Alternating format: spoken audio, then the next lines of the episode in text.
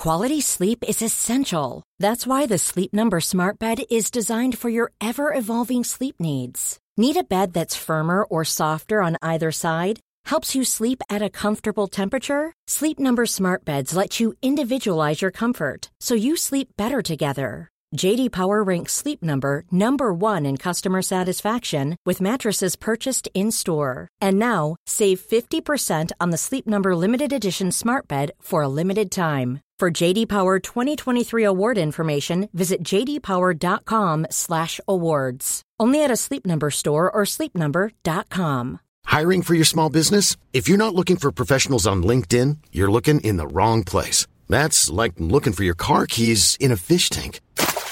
LinkedIn helps you hire professionals you can't find anywhere else, even those who aren't actively searching for a new job but might be open to the perfect role. In a given month, over 70% of LinkedIn users don't even visit other leading job sites. So start looking in the right place. With LinkedIn, you can hire professionals like a professional. Post your free job on linkedin.com slash people today.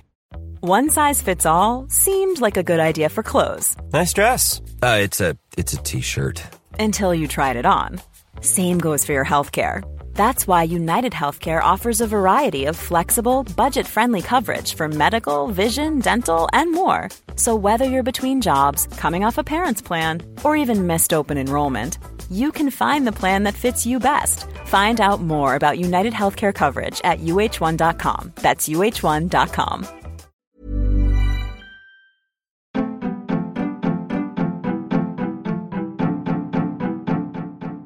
Welcome to The Other Hand, a podcast brought to you by CJP Economics, a collaboration between Jim Power and Chris Johns, where we discuss the intersection between politics, finance, and economics. Our back catalogue of podcasts can be found at our Substack website, and that Substack site also contains our extensive body of written work. Thanks for listening and reading. If you like our work, please share with your friends and sign up to our newsletter.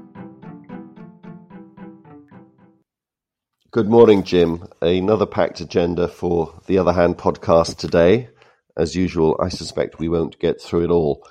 But in no particular order of importance, I know that we want to talk about the interest rate outlook, which in certain respects this week changed rather dramatically, um, certainly in the United States, and I think with lots of implications for Europe. And I think the interest rate market for Europe is changing as well. We've got imminently, if not actually announced, an EU nine point plan to encourage all of us to save energy. You, I know, want to talk about some stats this week that were released on debt and borrowing for Ireland. There's an important article in the Irish Times today written by the ex central bank governor, Patrick Honohan, on what the government can and can't do about inflation. And if we get time, there's a few aspects of the Ukraine war that I would love to discuss with you, but only if we have time. So let's start with the interest rate outlook. One of the things that happened this week is that the chairman of the Federal Reserve, the US central bank, told us that interest rate rises are going to be on the aggressive side.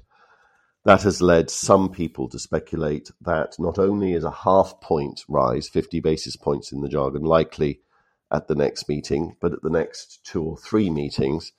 And also that it is perfectly possible now, there is open speculation that it could be three quarters of a point, 75 basis points. And that has affected the bond market it, and has therefore affected everything. Um, it was a spectacularly bad end to the week for what wasn't a good week anyway for equity markets globally, but the US equity market in particular had a terrible Friday one of the biggest one day falls that we've seen for a little while now. Uh, at the very least, there's a lot of volatility in stock markets, with um, I think a downward trend very evident now. And um, I'd be very interested in your thoughts on that. Um, my own perspective has been for quite some time that I've been surprised. I've said that on this podcast, and I've said it in writing actually in one of the pieces I wrote relatively recently that I've surprised that the stock market has held in uh, such as it is in the way that it has, that it hasn't gone down further and harder given the news flow. And it's the both the economic and the political news flow that worries me, worries all of us. Uh, the inflation growth outlook um, is very poor, very poor indeed. We've seen that this week. We talked about it on the last podcast, the way in which the IMF and the World Bank like all other forecasters, are falling over themselves to downgrade their global growth forecasts. Um, they're not forecasting a global recession yet, but I don't think that those sorts of forecasts can be too far away. Uh, notwithstanding the speculation that US inflation might have peaked, there's a lot of worries that it hasn't and that inflation is becoming embedded. Hence, the talk about interest rate rises. Um, they need to be more aggressive. The front page of The Economist this week had an interesting picture of uh, the, the, um, the, the, Federal Reserve um, criticizing the Federal Reserve uh, for getting it so wrong. There have been similar comments made about the Bank of England and um, uh, an ex chief economist uh, of the European Central Bank has make, been making similar points about the ECB. There's now an awful lot of, I think, um, backseat driving or rear mirror driving um, criticism of central banks, saying that they've lost the plot, that, that they have made serious mistakes. Uh, I actually disagree. I'd be very interested in your perspective on this. I think this is an awful lot of hindsight trading um, because I think that people are essentially saying that we should, central banks should have anticipated the inflationary consequences of the Ukrainian war and done something about it almost before the war started. So I, I think that the criticism is a little harsh, and I think we need to ask these people, well, what would you have done? Would you have been jacking up interest rates all through the course of last year as we were emerging from the pandemic, for example? So your your thoughts on that would be appreciated. But it's been a tough week for financial markets, hasn't it, Jim? Yeah, it has, Chris. It's been an amazing week. Um, I guess it's been dominated by the spring meeting of the IMF in Washington. Um, we had the specter of a number of um, global financial leaders walking out um, as the Russian delegation was speaking at the G20 meeting. So that that's extraordinary stuff. Um, as you say, equity markets have become incredibly nervous and volatile again. Uh, there is an, an, index of volatility um, relating to the S&P 500 in the States called the VIX Volatility Index, uh, which is basically a fear gauge. And um, it increased to a one month high of 28.3 yesterday. So that is a clear demonstration of just how nervous markets are at the moment. And um, as you say, uh, Jay Powell's comments about a half percent interest rate increase very much on the table. Uh, but he also said that it is appropriate to move a little more quickly at this stage. So that clearly has created nervousness. Um, the 10 year bond yield over 2.9%, the highest since 2018. And um, we had the ECB Vice President Luis de Guindos saying that the ECB's stance from here on would be obviously dependent on data, uh, but that the first ECB rate rise in more than a decade was possible from July onwards. So clearly, there's a lot of stuff happening on the inflation and interest rate front that is, of course, feeding into significant financial market weakness and volatility. And, um, you know, it, it is kind of funny that um, all of these warnings about higher interest rates and inflation are coming against a backdrop of the significant weakening in the global economy um, that you mentioned there with the IMF and the World Bank, for example, this week, both revising down their growth forecast significantly. So it's it's it's a pretty um, dirty, nasty environment out there. There's no doubt about that. Um, in relation to the criticism of the Federal Reserve, um, I wouldn't agree with that criticism. Um, I, I, think it is another case of hindsight trading because, um, you know, what has happened over the last two years has been absolutely phenomenal, obviously, since uh, the global pandemic started in March 2020. Um, and we saw late last year, early this year, the significant distortions that was creating in many, many different areas, supply chains, um, inflation pressures, etc. Uh, but the, the view at that stage was that, you know, as we return to normality, as supply chains started to free up again, that things would start to normalize. So I think central bankers were, um, I think, correctly saying that let's wait and see what happens. Um, and then, of course, in February, we saw the Ukraine situation um, evolve. We've seen absolutely catastrophic um, developments at a human level, but we've also seen, you know, huge, huge problems for global supply chains, for food prices, etc., etc.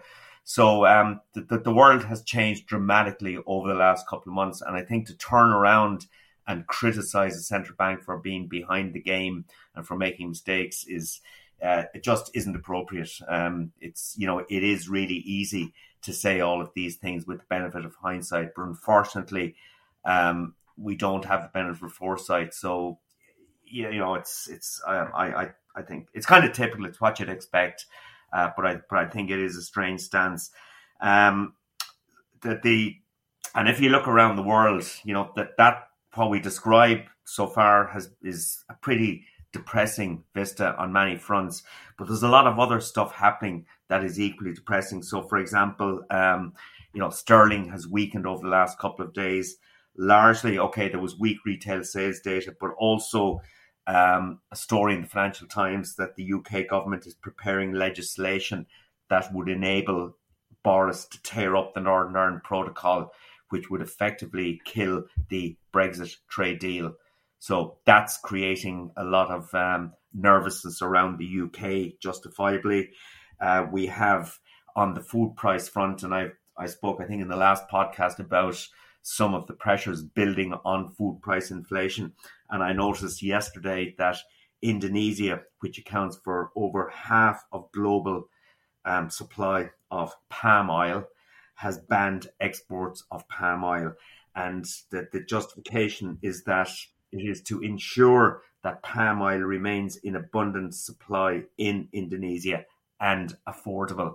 So this is another sort of nail in the coffin of globalization. You know, we, have spoken about um, how the Ukraine war is going to fundamentally change the globalization model that has dominated over the last three or four decades. Um, I think this is another example of that. But it also, apart from what it says about the attitude towards free trade. I think it also, you know, shows that there's a lot of protectionism out there when you scratch the surface, and it also shows you that um, the outlook for food price inflation is is does not look great. Um, I, I think I alluded in the last podcast there was a story about rice production. I, I mean, I didn't realize that half of humankind um, lives on rice um, but that because of the Ukrainian driven sharp increase in fertilizer prices that the producers of rice are cutting back dramatically on the use of fertilizer, which means that the yield from that crop is going to fall dramatically. So there's another element of a food price and a food supply crisis uh, potential over the next 12 months. Yeah, the cliche is that uh, Ukraine is the breadbasket of the world. It's also the source of an awful lot of cooking oil, uh, a bit like Indonesia, but a different type of cooking oil, sunflower oil. They grow a lot of sunflowers in Ukraine, or at least they did. And yesterday and today, uh, three big supermarket chains in the UK have started to ration the sale of cooking oil, not just sunflower oil, but all cooking oils. Tesco, Waitrose, and Morrison are probably three names familiar to our Irish listeners. Um, uh, as, as well as our more international listeners. And you can either, depending on the supermarket concerned, either buy two or three bottles max of that. And the prices of these oils, of course, have gone up a lot in, in recent weeks. So I fear that this is a sign of things to come. If the UK is rationing basic foodstuffs, because these oils, they're not just used for cooking at, in, at home, they feed an awful lot of uh, food processing, manufacturing uh, industries. So everything from crisps to an awful lot of pre-prepared foods that are then sold on use these oils. So that's going, you know, if there are shortages, if there are price hikes, that has obvious implications for a whole range of foodstuffs, not just the oils themselves. To that end, Jim, I know that um, uh, in the Irish Times today there is an article by the ex-governor of the Irish Central Bank, Professor Patrick Honohan, about what governments, and particularly the Irish government, can do to uh, help people with this kind of inflation problem that we have. What did you think of it?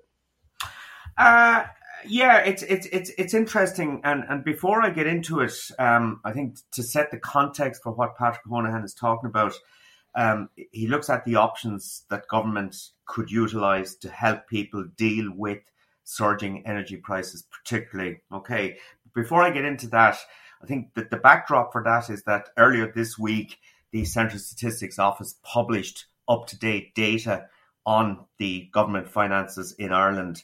So last year, the general government deficit, that's how much the government borrowed to run the country, um, was 8.1 billion. That's 1.9% of GDP, down dramatically from 19.1 billion the previous year, which I guess was the you know the low point um, of the COVID restriction situation. Um, it shows that expenditure on COVID related measures um, has had a huge impact on the public finance over the last couple of years. Last year, the government spent 14.7 billion specifically on COVID-related measures. You know, those are income supports, the pandemic unemployment payment, business supports, etc. And that 14.7 billion is down from 17 billion the previous year. So really, what you're looking at is that over a two-year period, um, over 31 billion has been spent on COVID related measures. Um, so that's just an indication of the, the impact it's had. Um, our government debt at the end of 2021 was at 235.9 billion. Okay, up from 217.9 billion um, the previous year. Um, that is equivalent to 56% of GDP, which is one of the lowest in the European Union. I think probably Luxembourg is the only country lower than that uh, the last time I checked.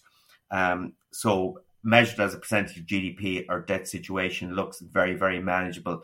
Uh, but unfortunately, as we've often spoken about in an Irish context, you need to measure stuff like debt as a percentage of modified um, GDP. In other words, gross national income star, which strips out stuff like aircraft leasing, intellectual property asset transfers, and so on, uh, which significantly inflate the measure of GDP. So if you strip all of that stuff out, debt as a percentage of GNI star, um, they didn't state in this report, but my understanding is that it's somewhere just over 100%. So Ireland does have a huge debt overhang um, that has been significantly exacerbated by COVID 19. So that then feeds down into what Patrick Honohan was talking about in the Irish Times this morning.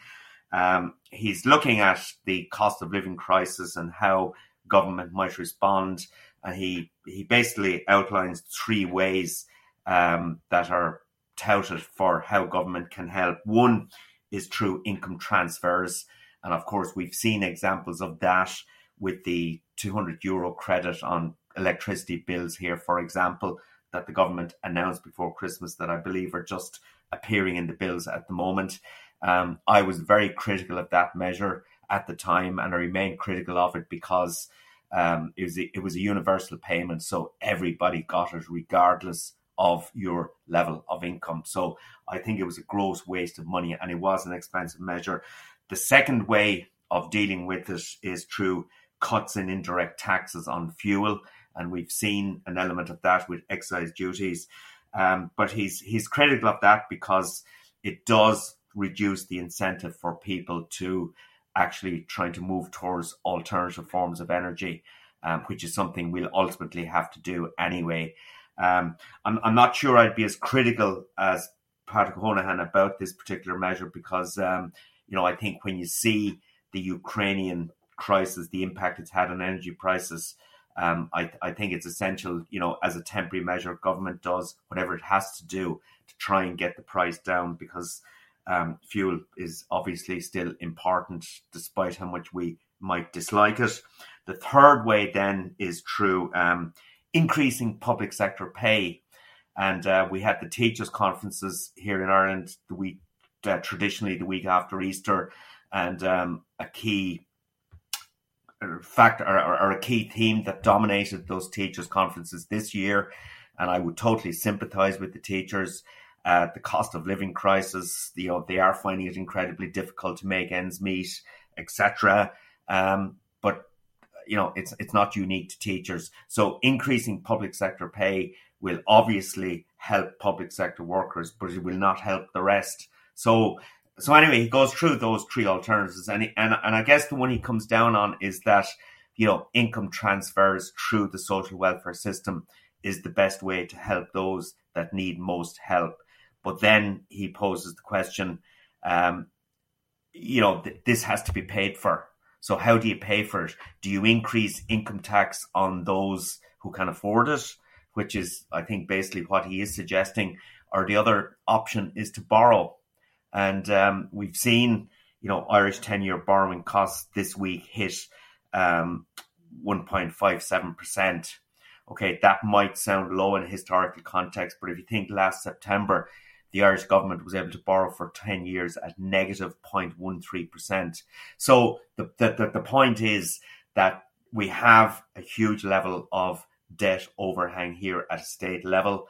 And um, if the government is going to spend money on, you know, helping people, uh, we have to pay for it somehow. That's that's the problem. And can I just um, say something there, Jim? Yeah. Because one of one of the things that strikes me about um, income transfers to people who can't afford these high energy prices is that that makes an uh, abundant sense. I, I, would say that, and I, I would approve of measures um, designed to do that. But the issue is one of uh, a question that arises in my mind then. But for how long?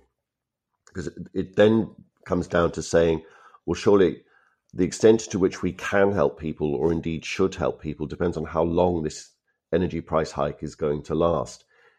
What if it's permanent? What if these high energy prices that we have now um, are going to stay around forever? What if what if they get worse?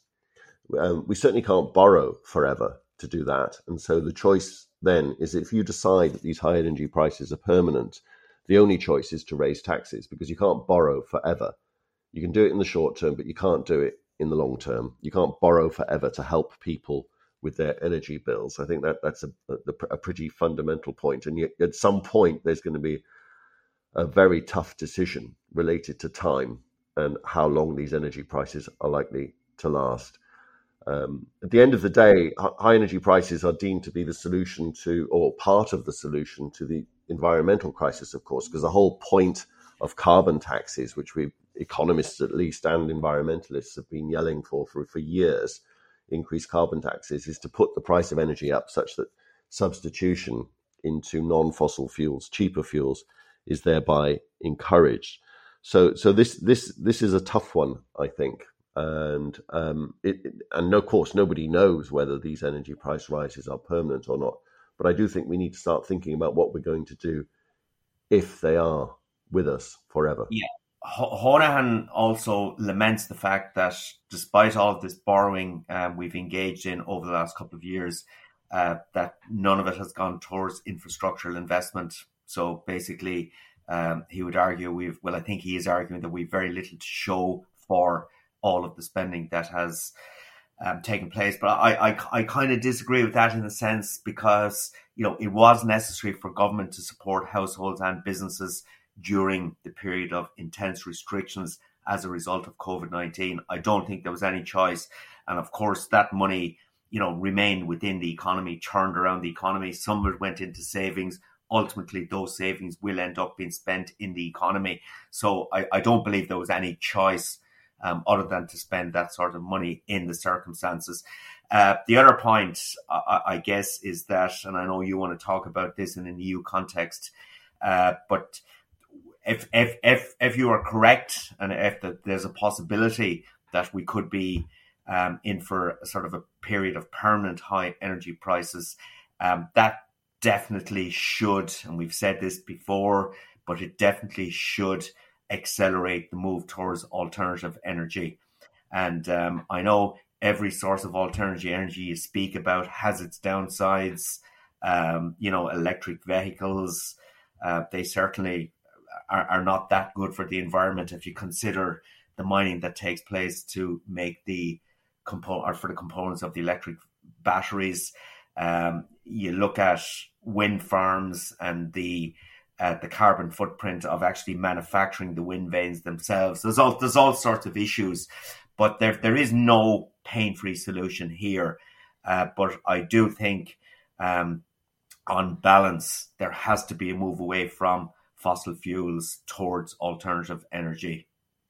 Absolutely, and um, yes, there are there are environmental trade offs with every single choice that we make. There are trade offs with every choice that we make. Part of our infantile politics that we have around the world today is the the promise made by particularly populist politicians in every country, including Ireland, that there are um, decisions that can be made that don't involve trade offs. And uh, r- real politics is in, in real life is harder than than the infantile discussion that, that we often experience would suggest. And that the, the, the trade off that I think is most important at the moment is that every time we switch something off with respect to energy consumption, switch a light off, switch a phone charger off, that's a few pennies not going to Putin ultimately. And I think that's the thing that people need to focus on at the moment.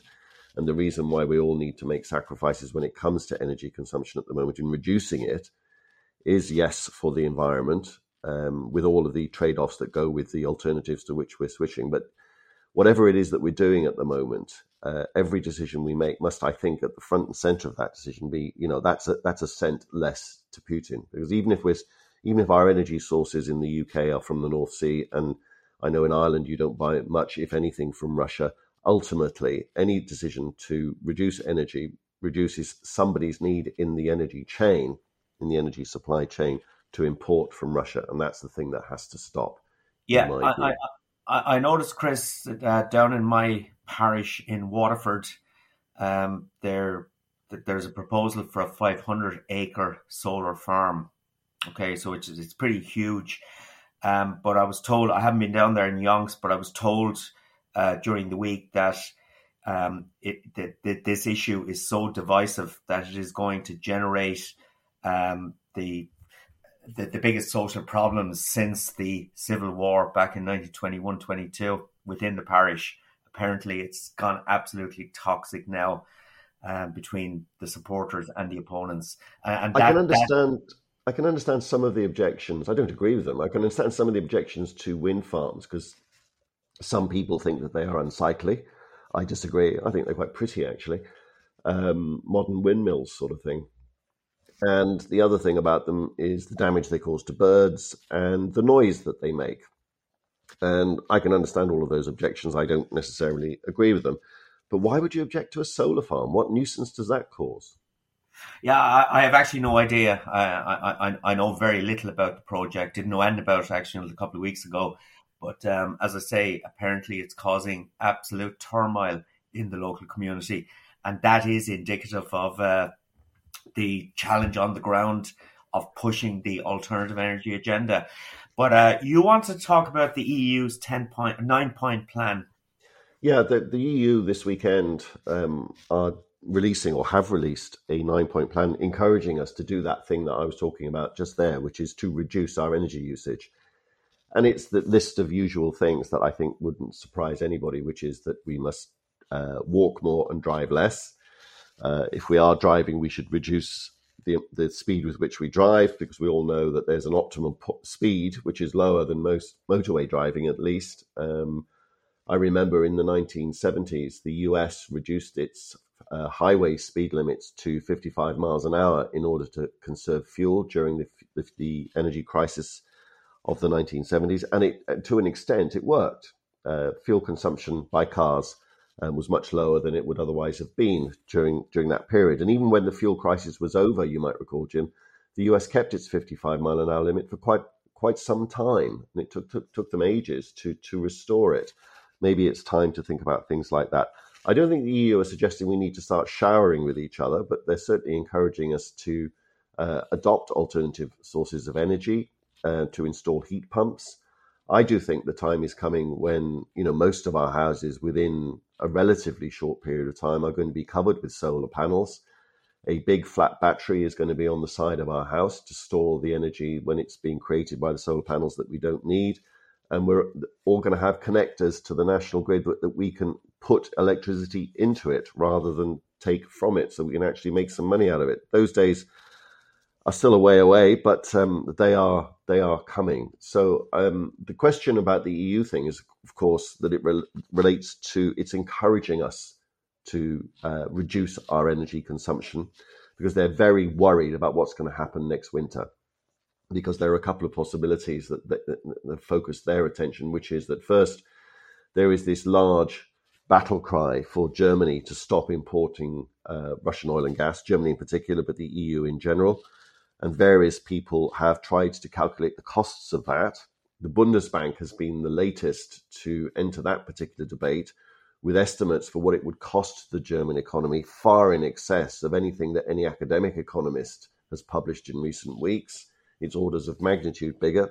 So, you, you know, depending on whose estimate you take, depends on, uh, determines how worried you are about what it would mean for Germany. It certainly would mean a German recession and the issue is the debate amongst economists. The Bundesbank is at the leading edge of saying it would be a, a blooming big recession, and others are saying it wouldn't be that much bigger, if at all bigger, than the one that was caused by the pandemic, which we did manage to handle reasonably well. So there, so the EU is clearly concerned that recession is coming because of uh, the lack of availability or the restriction of, of supply of Russian oil and gas to Europe, either because Europe decides not to take it anymore or on any given morning, we might wake up and Putin has switched it off as, a, as, as another tactic in, in his war in Ukraine and his battles with, with the rest of us. So um, I think it's it's a good thing that they are encouraging people to use less. Uh, I worry it won't have much of an effect because it, it, it's all carrot and no stick. I think the stick has to be that um, governments are going to have to consider things like reducing speed limits uh, for cars and having cities that are car free on Sundays, measures like that. The libertarians amongst us will hate that, of course, but I think that if we are to avoid things like power cuts next winter, um, they're by no means certain at the moment, but they are a definite possibility. Uh, we talked about rationing of cooking oil, but there are other types of oil that could be rationed sooner than we think. I know some industry experts think that there is going to be a shortage of diesel potentially for example, because of the Ukraine war and the way in which that particular supply chain works. So yeah, it's it, it's it's very worrying, and I think the EU are right to be encouraging us, but I think governments should now think about compelling us. Yeah, I, I, I absolutely, absolutely agree. Um, the issue is going to have to be addressed. Uh, the Bundesbank's prognostications on the German economy in the event of a cutting off of Russian gas, 5% off GDP, uh, that's a pretty dramatic economic shock by any stretch. Yeah, it's about twice the estimates that I've seen from respected academic economists performing exactly the same calculations, but coming up with similar conclusions. I think the, we conclude that nobody really knows. We know it will be bad, and the only the only way to find out how bad is to actually do it. And I still think that it's the right thing to do because I think the idea that you are funding Putin's war effort uh, doesn't stand scrutiny of any kind, in my view. Yeah, I, I absolutely agree totally. Um, and, and, I also agree that we are going to have to make hard decisions about uh, reducing energy dependency. There's, there's no doubt about that. And some of the things you're suggesting, uh, as you say, they would not go down well with libertarians. But, um, you know, so what? Shit happens. I mean, we, we've got, we've got to deal with these problems. You have a pretty um, bleak um, take on the Ukrainian war situation at the moment? If it could, well, I don't want to. I don't want to conclude the podcast on too negative a note, Jim. But one of the things that I have picked up about the Ukraine war is a couple of uh, respected commentators, uh, supposedly with close links to intelligence services and ministries of defense and pentagons around the world, um, have asserted that the CIA, in particular, but intelligence agencies generally are getting nervous that Putin is getting to the point where he is going possibly to use tactical nukes in Ukraine. I don't know. I, of course, sincerely hope not, but it certainly is something that um, terrifies me, that prospect. And there is a fantastic article written by somebody I've mentioned in different contexts on this podcast on a couple of occasions, a professor of economics in the States uh, called Tyler Cowen who has written a long form article on Bloomberg this week about deterrence and the way in which we're going to have to rethink it. And it was a much more eloquent, much more detailed exposition of a thought that I expressed in a written piece a few weeks ago, in which I also said that we're going to have to rethink deterrence for all sorts of reasons, not least this point about using threats. Uh, Putin has, has, has used the threat of nuclear weapons use in, in a way that's never been done before. It sort of um, really puts mutually assured destruction, which has been the whole post World War II feature aspect, um, core of deterrence, out the window. And a number of things flow from that. One is that if you simply uh, retreat or declare a red line that you don't actually honor when it's crossed, then um, using these threats becomes a, an everyday occurrence. And um, what you so the question arises: What would NATO do if uh, if Putin uh, decided to use a tactical nuke on the Azov steelworks in Mariupol, for instance? And if his calculation is that NATO would do nothing, then I think this is gives rise to the fear that he's going to use it because I think the conclusion a lot of people have is that NATO would do nothing in, in tweak sanctions a bit, but it isn't the red line that it, that it suggests. So, so that strategic, game theoretic way of, of thinking about these things is is worrying. Um, the the Azov Steelworks is, is is really interesting because the um, the way it's been described in various articles this week has been in the context of things like um, remember the Alamo and other famous last stands, uh, Thermopylae, when 300 Spartans defended against King Xerxes of Persia and bought time for the Greeks to re, re re-equip, re- re-establish their defense lines. And the Greeks, although the 300 were wiped out, the Greeks subsequently, the following year, won the war. And people drawing comparisons between what's happening in Mariupol, in that steelworks, that it's tying down a huge part of the Russian war effort in order to allow the Ukrainians to take on the Russians elsewhere. And this goes back to that point about tactical nukes: is that if Putin starts to fail in his Donbass, Donbass, Donbass offensive, what's he going to do? And that that worries me um, a lot. Um, and so that's that's a very bleak note. Hopefully, that's a worry that will not come to pass. But I, as I said right at the top of this podcast, if you combine all of the economic news flow plus this rather worrying strand of military strategic thinking, um, I'm surprised that stock markets haven't gone down even harder. To be honest, can you imagine what stock markets would do what we would all do, how we would all feel, how we would all behave if Putin is cornered and lashes out in one way or another that is just too ghastly almost to contemplate. Yeah, the source of hope here, Chris, is that the video footage of Putin this week uh, would suggest that he's not a well man. Well, it was really interesting to see him. Did you notice the way in which he was gripping the table? Gripping the table, absolutely, yeah. With was... that, it, it, he looked it was a it looked it was very weird body language. Yeah, somebody extremely. that, somebody somebody that had something wrong with them either psychologically or physically. It, it certainly didn't come across as a calm, measured, well human being. Absolutely, I agree. So um, yeah. Uh, so th- this is going to run and run, and unfortunately, yeah. it could run on a long way. Boris Johnson, I don't pay too much attention to what he says, but he said this week that he thinks the war could run well into next year. Um, all we can say is that we hope sincerely that he's wrong. Um, but there we are, Jim. Is there anything else optimistic that we could we could we don't want to end this on too bleak a note? Um, uh, right, right, right, Chris. Um, I'm off this afternoon to Limerick uh, to see Waterford play Limerick in the Munster Hurling Championship. So hopefully that'll give me some sense of um, optimism as I travel back late tonight. I doubt a sense of perspective. Here goes. I, I, went to I went to a, an absolutely fantastic concert last night. It was a bit startling because I think I was the youngest person there, but it was a a fantastic blues guitarist called um, Joe Bonamassa, and I would thoroughly recommend in these difficult times music as a source of comfort um, for me anyway, and I think for a lot of people. Surviving diff- tactics for surviving in difficult times, I think, is some, something that we're going to have to talk about a wee bit more going forward and listening to fantastic music, particularly live music, after we've all been shut away for a couple of years because of the pandemic, for me anyway, is a great source of solace and, and incredibly uplifting, actually. Music is, is, is a real source of comfort at all times, but particularly in difficult times. I have a never ending diet of Bob Dylan. Well, that for me is a bit like GA, Jim. It's a, it's it's uh, uh, something I just, I've tried. I've tried with both GA and Bob Dylan, and I still don't get either. Good Speak to you next time. Oh, perhaps. To cheers, Jim. Bye.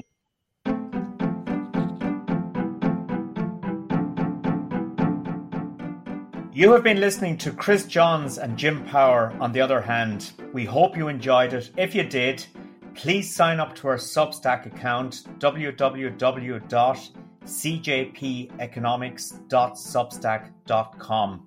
You can download our podcasts on Apple, Spotify, and other good podcast platforms.